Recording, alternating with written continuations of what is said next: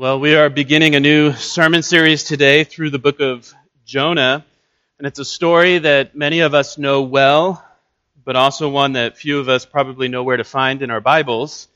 Uh, if you want to follow along in the Pew Bible, it's page 774.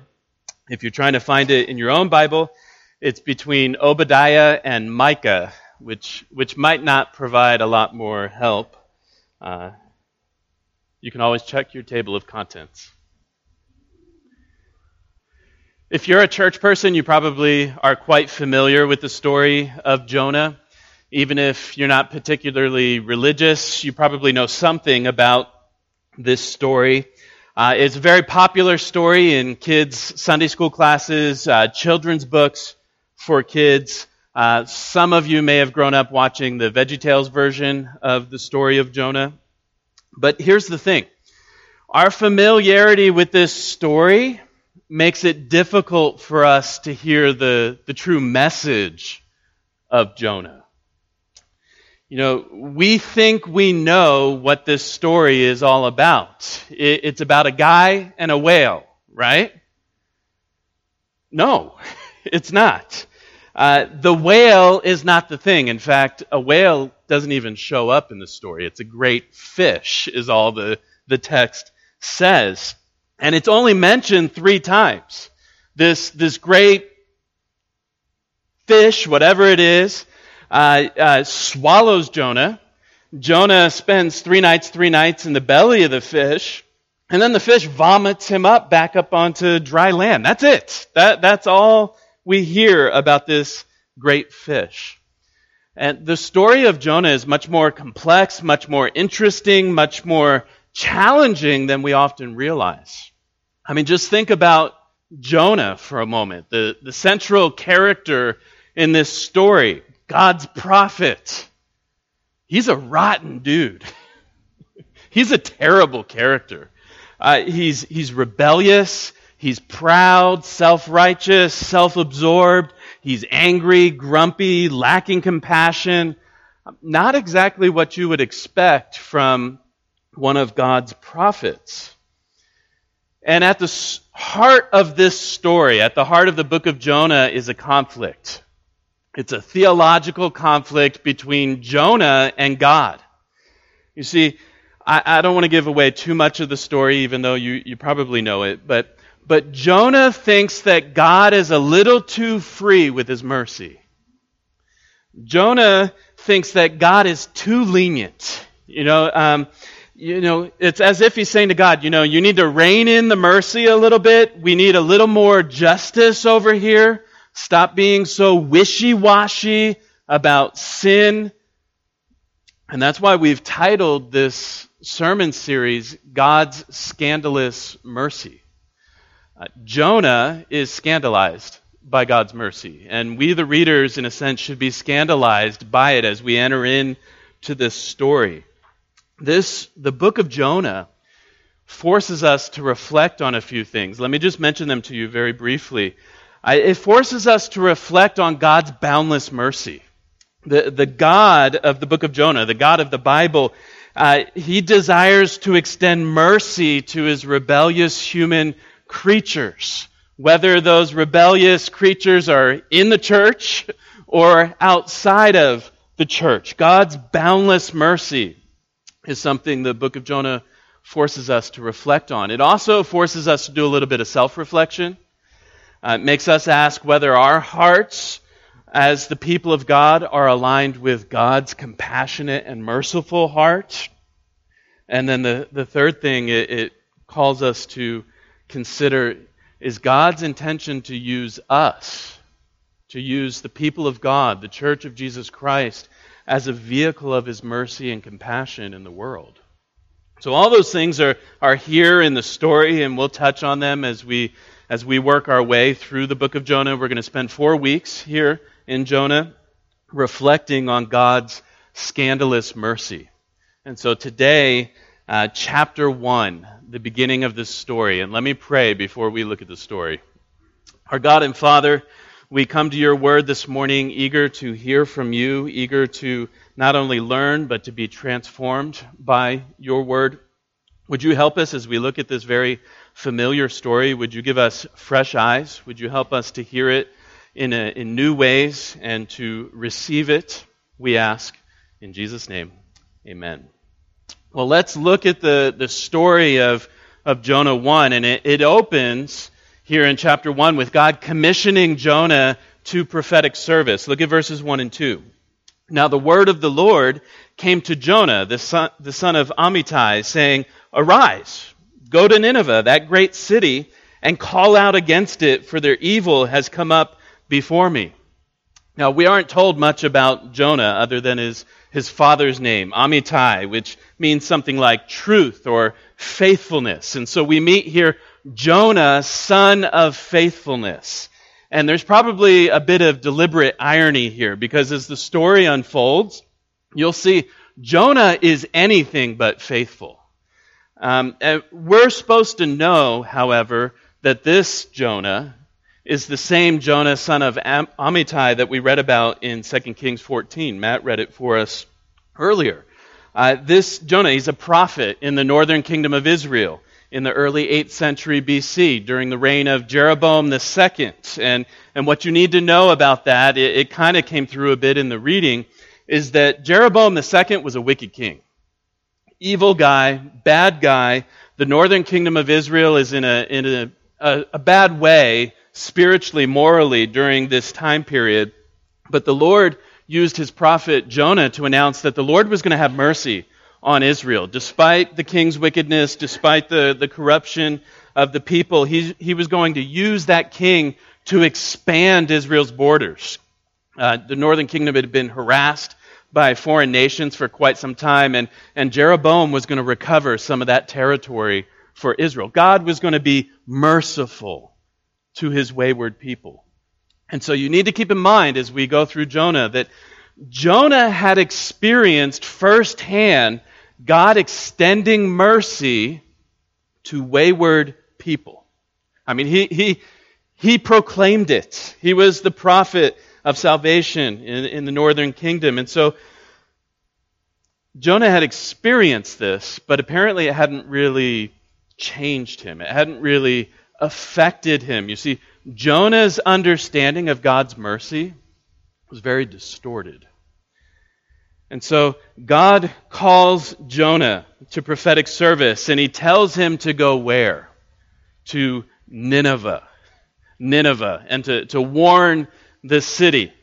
You know, the, the, the message here at the, at the opening uh, Arise, go up to Nineveh, that great city, call out against it, for their evil has come up before me. It's as if God is surveying his world and takes note of the evil of this city, and he tells Jonah to go and, and warn them.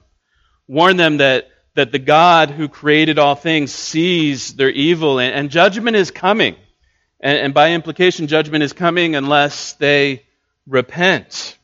Now, this may not be shocking to us as 21st century readers, but for Jonah and for the original readers of this book, to have God tell one of his prophets, go to Nineveh, that it's just unthinkable. It's like a suicide mission. You know, Nineveh was a city part of the Assyrian Empire, and Assyria and Israel were just bitter enemies. Bitter, bitter enemies. And Assyria had a, a reputation for just being um, a very violent uh, empire, very oppressive. The Assyrian kings boasted about all the, the grotesque forms of torture that they employed on, on captive enemies. And, and I'm not going to read some of the examples for you, but you can find them. Um, it, it's just disgusting. And, and they just, they delighted in torture. They delighted in causing suffering and pain. They really were the most brutal regime that history had known up until that point. And Jonah's supposed to go to, to Nineveh and preach a message that the people would find highly offensive. I mean, what is God thinking? Uh, you can kind of understand a bit how Jonah responds next. This commission comes and then verse 3, we, we see Jonah's response. But Jonah rose, and it, so at first you think, okay, he's going. God said, arise, go Jonah rose to flee to Tarshish from the presence of the Lord. He went down to Joppa and found a ship going to Tarshish. So he paid the fare and went down into it to go with them to Tarshish away from the presence of the Lord. God says, Jonah, get up, go to Nineveh. Jonah runs the other way. you got to understand a little bit something about geography here. Imagine there's a giant map behind me. Uh, Nineveh is this way. Jonah goes that way. uh, Nineveh was to the east. Jonah travels down to Joppa on the Mediterranean coast and then hops on a ship and hightails it to Tarshish, which was probably in uh, southwest Spain on the other side of the Mediterranean Sea. That was the end of the known world at the time. And so Jonah runs as far away as possible from Nineveh. But there's really more to it than just getting some distance between himself and Nineveh. Uh, we read there in verse 3 twice that Jonah is fleeing from the presence of the Lord. And then twice we also read that he went down. Went down first to Joppa, then down into, into the ship. We're going to see in a few moments. He goes down again. And, and the, the picture here is that Jonah's flight to Tarshish, um, it's a downward journey spiritually. Jonah's not even on the, on the ocean yet, on the sea, and he is sinking. He is sinking. He's trying to escape from prophetic service. Well, why did he run? And you might be thinking, well, you just told us how brutal the Assyrians were, and, and maybe he's afraid. And we could understand if he was, right? I mean, that would be a terrifying prospect to, to walk right into one of those cities as a Jewish prophet and to say, hey, you're evil and judgment's coming unless you repent. Um, did he feel inadequate? And you find this kind of thing when God calls other prophets to service, like Moses and Isaiah, and they say, Well, Lord, I just, I don't know how to speak. I'm not an eloquent speaker. Or uh, the text never says that that was Jonah's issue. And actually, we don't have to guess why Jonah ran. Um, you fast forward a little bit to chapter 4, and Jonah tells us himself why he hightailed it over to Tarshish. Uh, you know, just to um, recap what goes on, Jonah ends up in Nineveh. He preaches. The Ninevites repent. God shows mercy to them. And then we read Jonah's response in chapter 4, verse 2. We read, And he prayed to the Lord and said, O Lord, is this not what I said to you, what I said when I was yet in my country? That is why I made haste to flee to Tarshish, for I knew that you are a gracious God and merciful, slow to anger, and abounding in steadfast love, and relenting from disaster. Do, do you get what Jonah is saying here? He's saying, God, I know that you're merciful. And I don't like this idea of showing up in Nineveh and giving them a warning which also gives them an opportunity to change their ways. And I know that if they do that, you're just going to be kind to them. You're going to be gracious to them. You're going to relent from disaster. In, in Jonah's mind, these Ninevites are violent, they're wicked, they're idolatrous, and they don't deserve mercy. They deserve judgment. No second chance for these people. Uh, their evil is too great. Let them just suffer the consequences of their wickedness. They, they, you know, they dug this hole. Let them fall into it. And Jonah's like, God, I, I just, I know who you are, and I don't like it, and I'm to run. I don't want to do this. And you know, you could probably imagine Jonah in his own mind thinking, you know, God showing mercy to wayward Israel. I mean, that kind of makes sense. They're the covenant people. God has gone through all the trouble of you know, rescuing them from Egypt and making them his own people. And um, but mercy for Nineveh, I mean, that's just too much. Uh, it was deeply offensive to Jonah, and so he runs. But the Lord won't let him get away so easily. And we read in verse 4 But the Lord hurled a great wind upon the sea, and there was a mighty tempest on the sea, so that the ship threatened to break up. That, that word translated hurled was used for throwing a javelin, and it's like Jonah has a, a big target on his back, and God just he launches this storm right at, at Jonah, bullseye, you know, hits his mark. And then in verse 5, uh, we're introduced to some new characters in the story the sailors. We read then the mariners. So this, this storm comes up, it's windy, there's waves.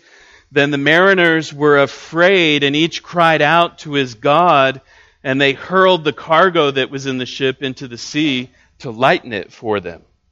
Now keep in mind, these are experienced sailors. They, they've been on the sea before, they've encountered storms, this is kind of what they do, and they are terrified. They are losing their minds here. And they start throwing the cargo over the, overboard. And this is their livelihood.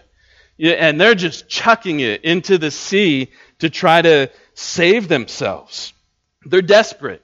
They, they believe they're going to drown, and they probably have good reason to believe that. They've seen storms before, and they know this one is a doozy. And, and do you notice what they do there in, in verse 5? Not only are they afraid, not only do they toss the cargo overboard, they pray. They pray. Now, these are Gentile polytheists. And they're just praying to every God they can think of. You know, uh, we don't we don't know which one's going to help us, but let's just try. You know, that one, this one, over here, and they're just praying. Meanwhile, where's Jonah? Verse 6, or continuing in verse 5.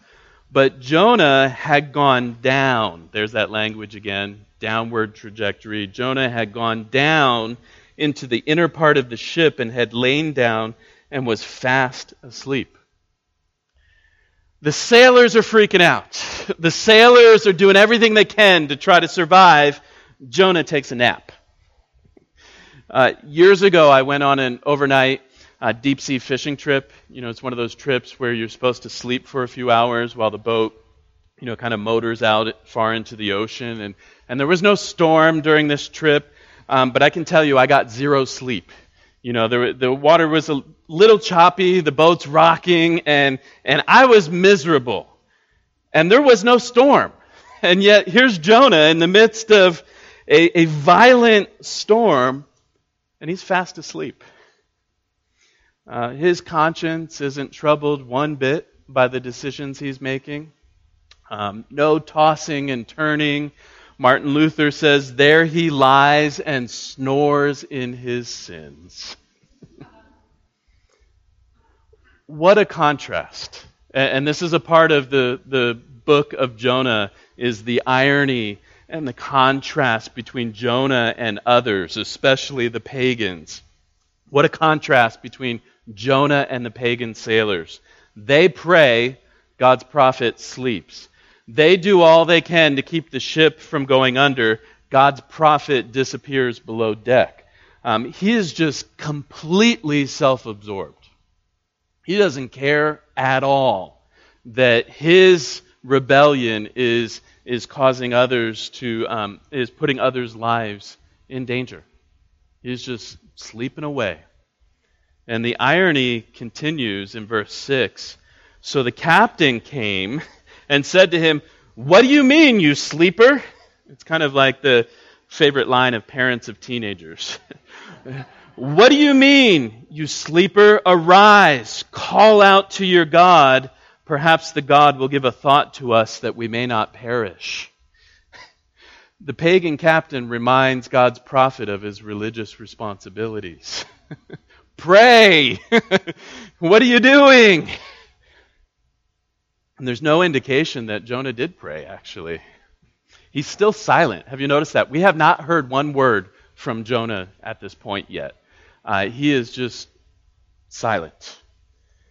Meanwhile, back on deck, verse 7 and they said to one another, the sailors said to one another, Come, let us cast lots that we may know on whose account this evil has come upon us. So these, these sailors are, are, are somewhat perceptive. They know that this is more than just, you know, a, an unfortunate weather pattern. Um, there's more to this storm. Someone has offended a God, and they don't know which God, and, and they cast lots to figure out who it is. And casting lots is kind of like an ancient form of rolling the dice. And they trust that the gods will, will use this, uh, this process to reveal who's at fault. And so verse 7 continues So they cast lots, and wouldn't you know, the lot fell on Jonah. no accident there, right? Jonah can run, but he can't hide.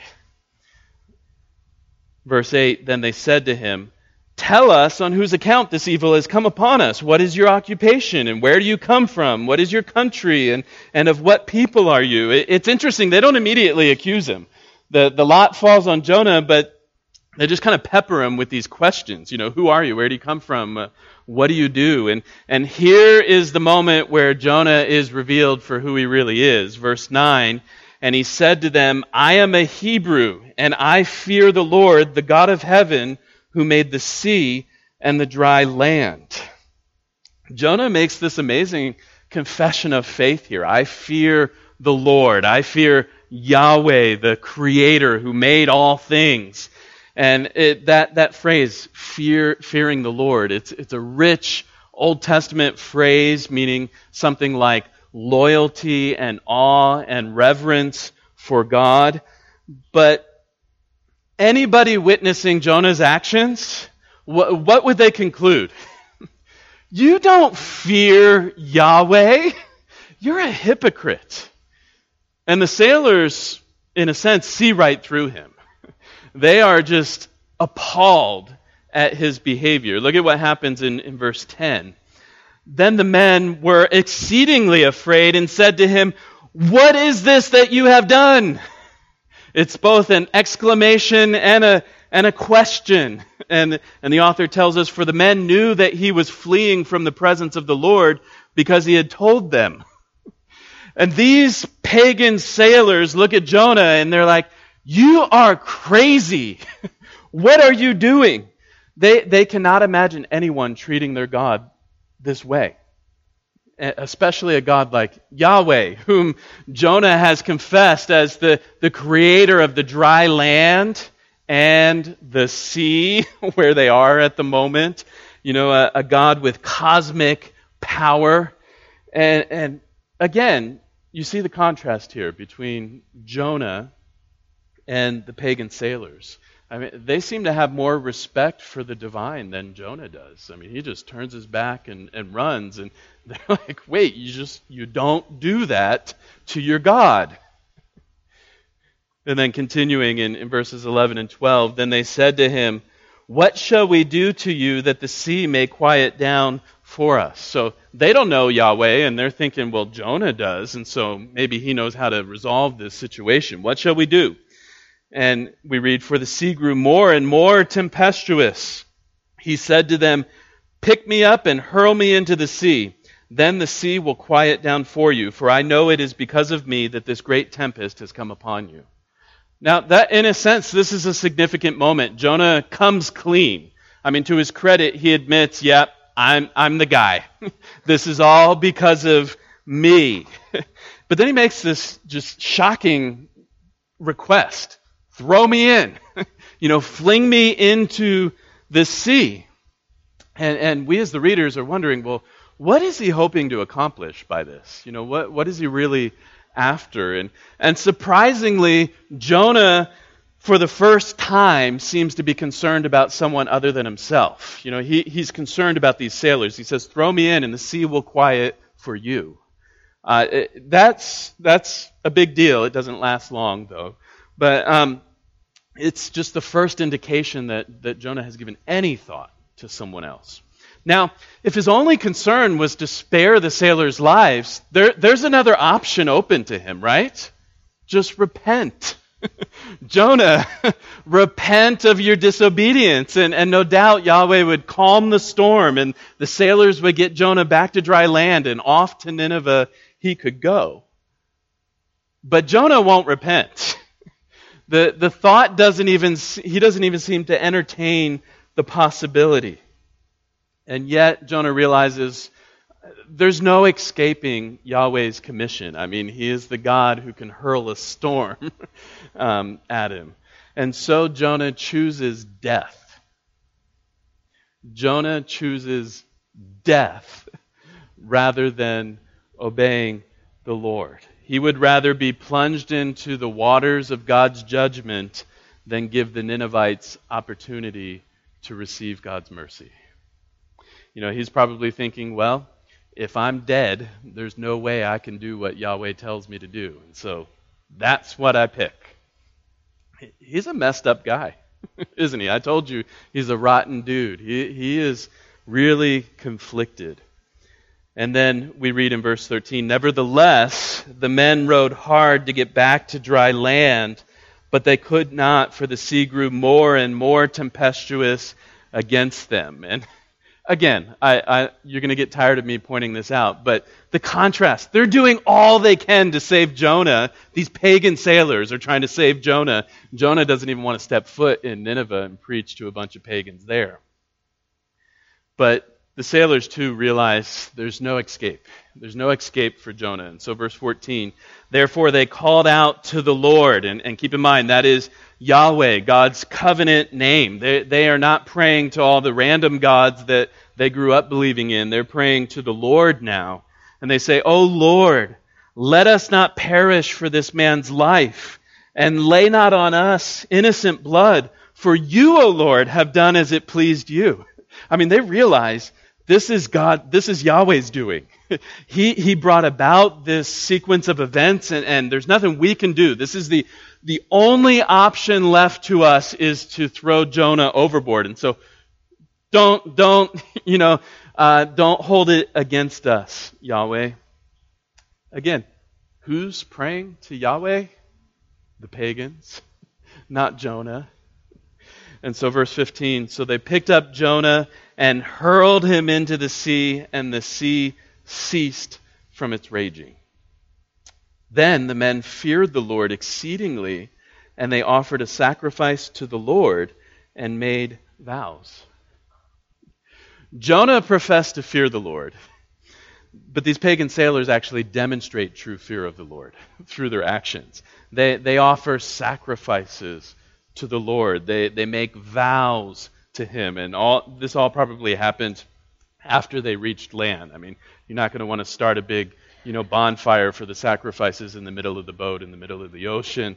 Um, but they they demonstrate true fear of Yahweh, true awe and reverence of the true God. And so, despite Jonah's best efforts to avoid being used by God, to avoid being God's instrument of conversion to outsiders, these men have come to faith in Yahweh through the most unlikely of means. I mean, Jonah didn't even preach to them, he, he, he just made a mess of things, and yet they come to faith in the Lord. And then we read in verse 17 And the Lord appointed a great fish to swallow up Jonah. And Jonah was in the belly of the fish three days and three nights. Now, at this point, it sounds like Jonah's done for, right?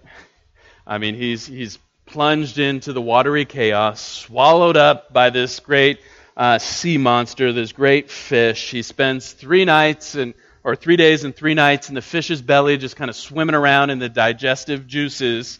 It, it looks like God did him in, but it's not the end of the story. And, and we'll come back to Jonah in the belly of the fish next week. We'll talk more about that when we get to chapter 2 next week. But the story of Jonah. You know, it's a riveting story, it's a fun story, it's a confusing story. Um, what are we supposed to learn from it?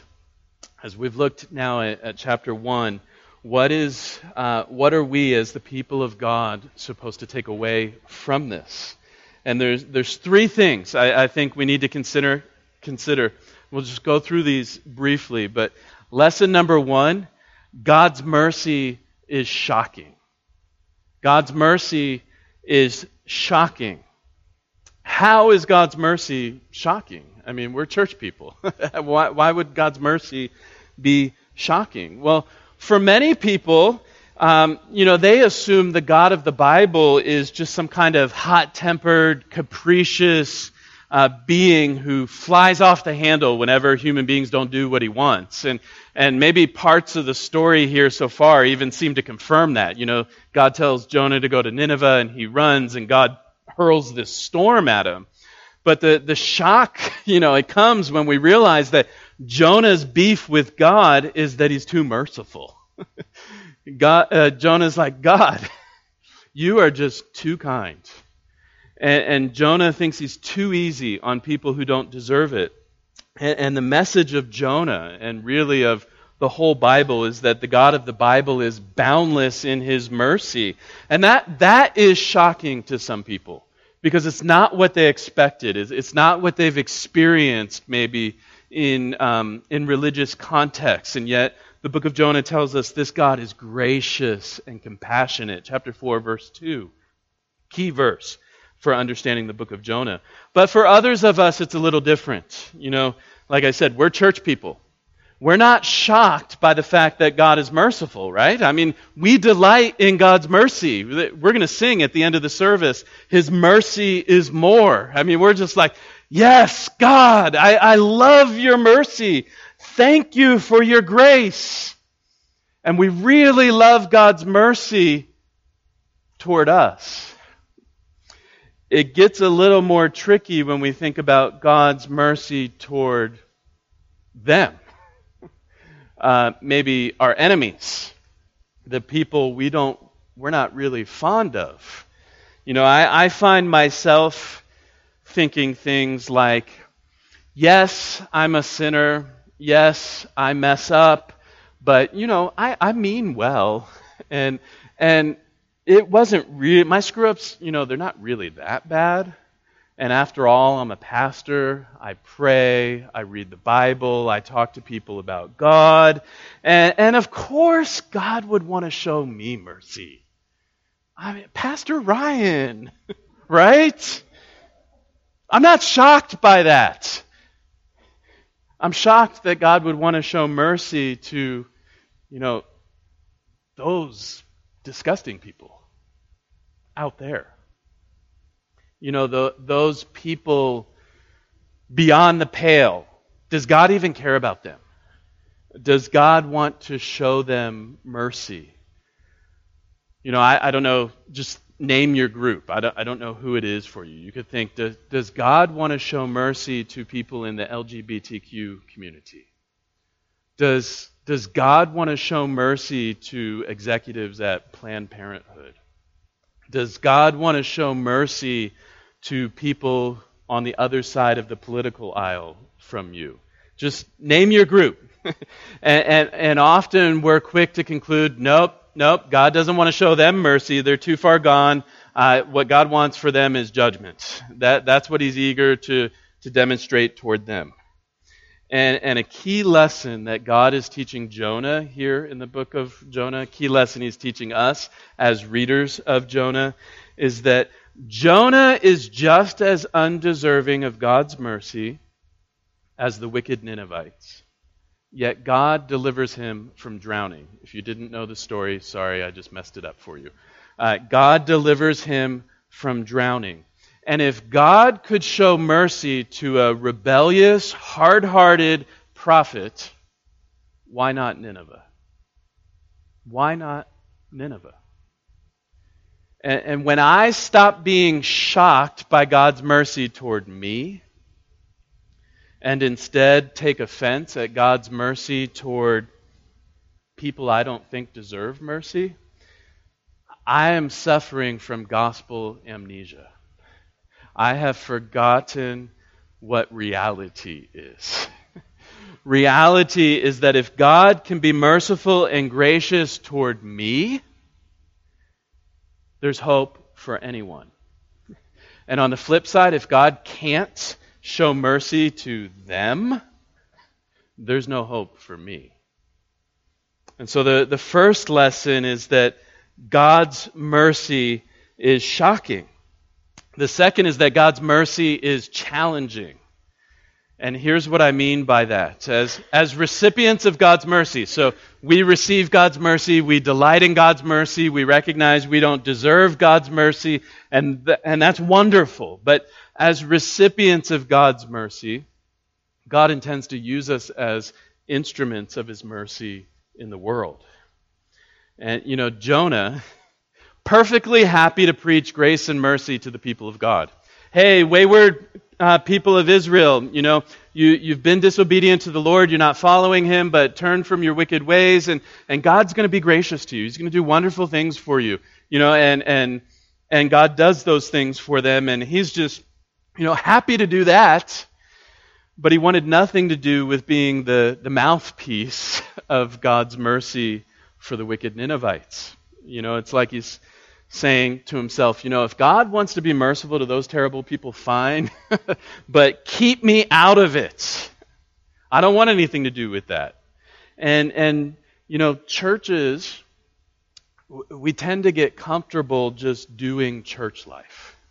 You know, gathering on Sunday, community groups during the week, you know, Bible studies, um, discipleship groups, hanging out with people from church. Um, all great things, by the way, nothing wrong with any of that. Uh, they're all good and important, even. But, but after a while, and you've probably know, seen this in your own life if you've been a Christian for some time now, after a while, we tend not to step foot out of the Christian ghetto any longer. And, and we, we avoid people outside of our Christian circle and it's kind of like you know we're just going to we're to gather together we're going to rejoice in god's mercy and let's just try to you know not think about those people out there. And, and look as a pastor i'm probably more guilty of this than anyone. You know i get i get paid to spend time with christians. I get paid to to read my bible to pray and to teach others. And so i'm talking to myself here just as much as i'm talking to you. But the thing is, God calls us, His mercy calls us toward uh, others. His, His mercy calls us to go beyond our comfort zone. God's mercy sends us into the world as, as vehicles of His mercy. His mercy, you know, pushes us toward Nineveh or, or whatever, you know, analogy works for you. And, and, and that call, it, it, takes different forms. You know, it, it could be evangelism, it can be hospitality, friendship, um, working with the poor, showing basic kindness to neighbors. Do you realize how lacking that is today? Uh, just basic decency and kindness in public. And, and people, they notice it. They notice it because they don't experience it very often. And we, of all people, as followers of the, the lowly and gentle Savior, um, should be known for showing kindness. It gets people's attention. And, and let me just tell you, next week we're beginning a new adult Sunday school series called Neighboring Revisited, and we're going to talk about these kinds of things for a few weeks. So, so come back next Sunday, 9 a.m., and we're going to learn how to break out of the Christian ghetto. God's mercy is shocking. It's challenging. The third and, and final lesson here from chapter 1 this morning God's mercy is relentless. God pursues rebels. And it's not just with a storm to do them in, He pursues them with His mercy and His love. And you think about it here God did not give up on Nineveh. And, and, and let's be clear the Ninevites were wicked. These are evil people. Uh, I, I'm not making light of their evil by saying, you know, Jonah is such a, you know, hard hearted person. Uh, they were wicked people, violent, idolatrous. God's prophet didn't even want to be around them, and yet God's mercy would not be stopped. And, and a, another spoiler alert Jonah ends up there. You know, the people repent mercy. Our reluctance to be used by God as, as vehicles of His mercy uh, will not stop Him from showing mercy. He pursues rebels. And, and I'll tell you what, that gives a lot of hope to us for people we love who are rebels. people we love who seem to just be running as fast and as far as they can away from God. You know, your, your wayward child, or your unbelieving spouse, or, you know, your atheist sibling whom you've prayed for for years and years. Uh, God can reach them with his mercy, even when his people throw temper tantrums and refuse to be the mouthpiece of mercy. God doesn't give up on Jonah's either. It's really amazing here, as, as we'll see as the story continues. You know, sometimes as believers, we find ourselves running from God. Uh, Jonah is not an unbeliever, okay?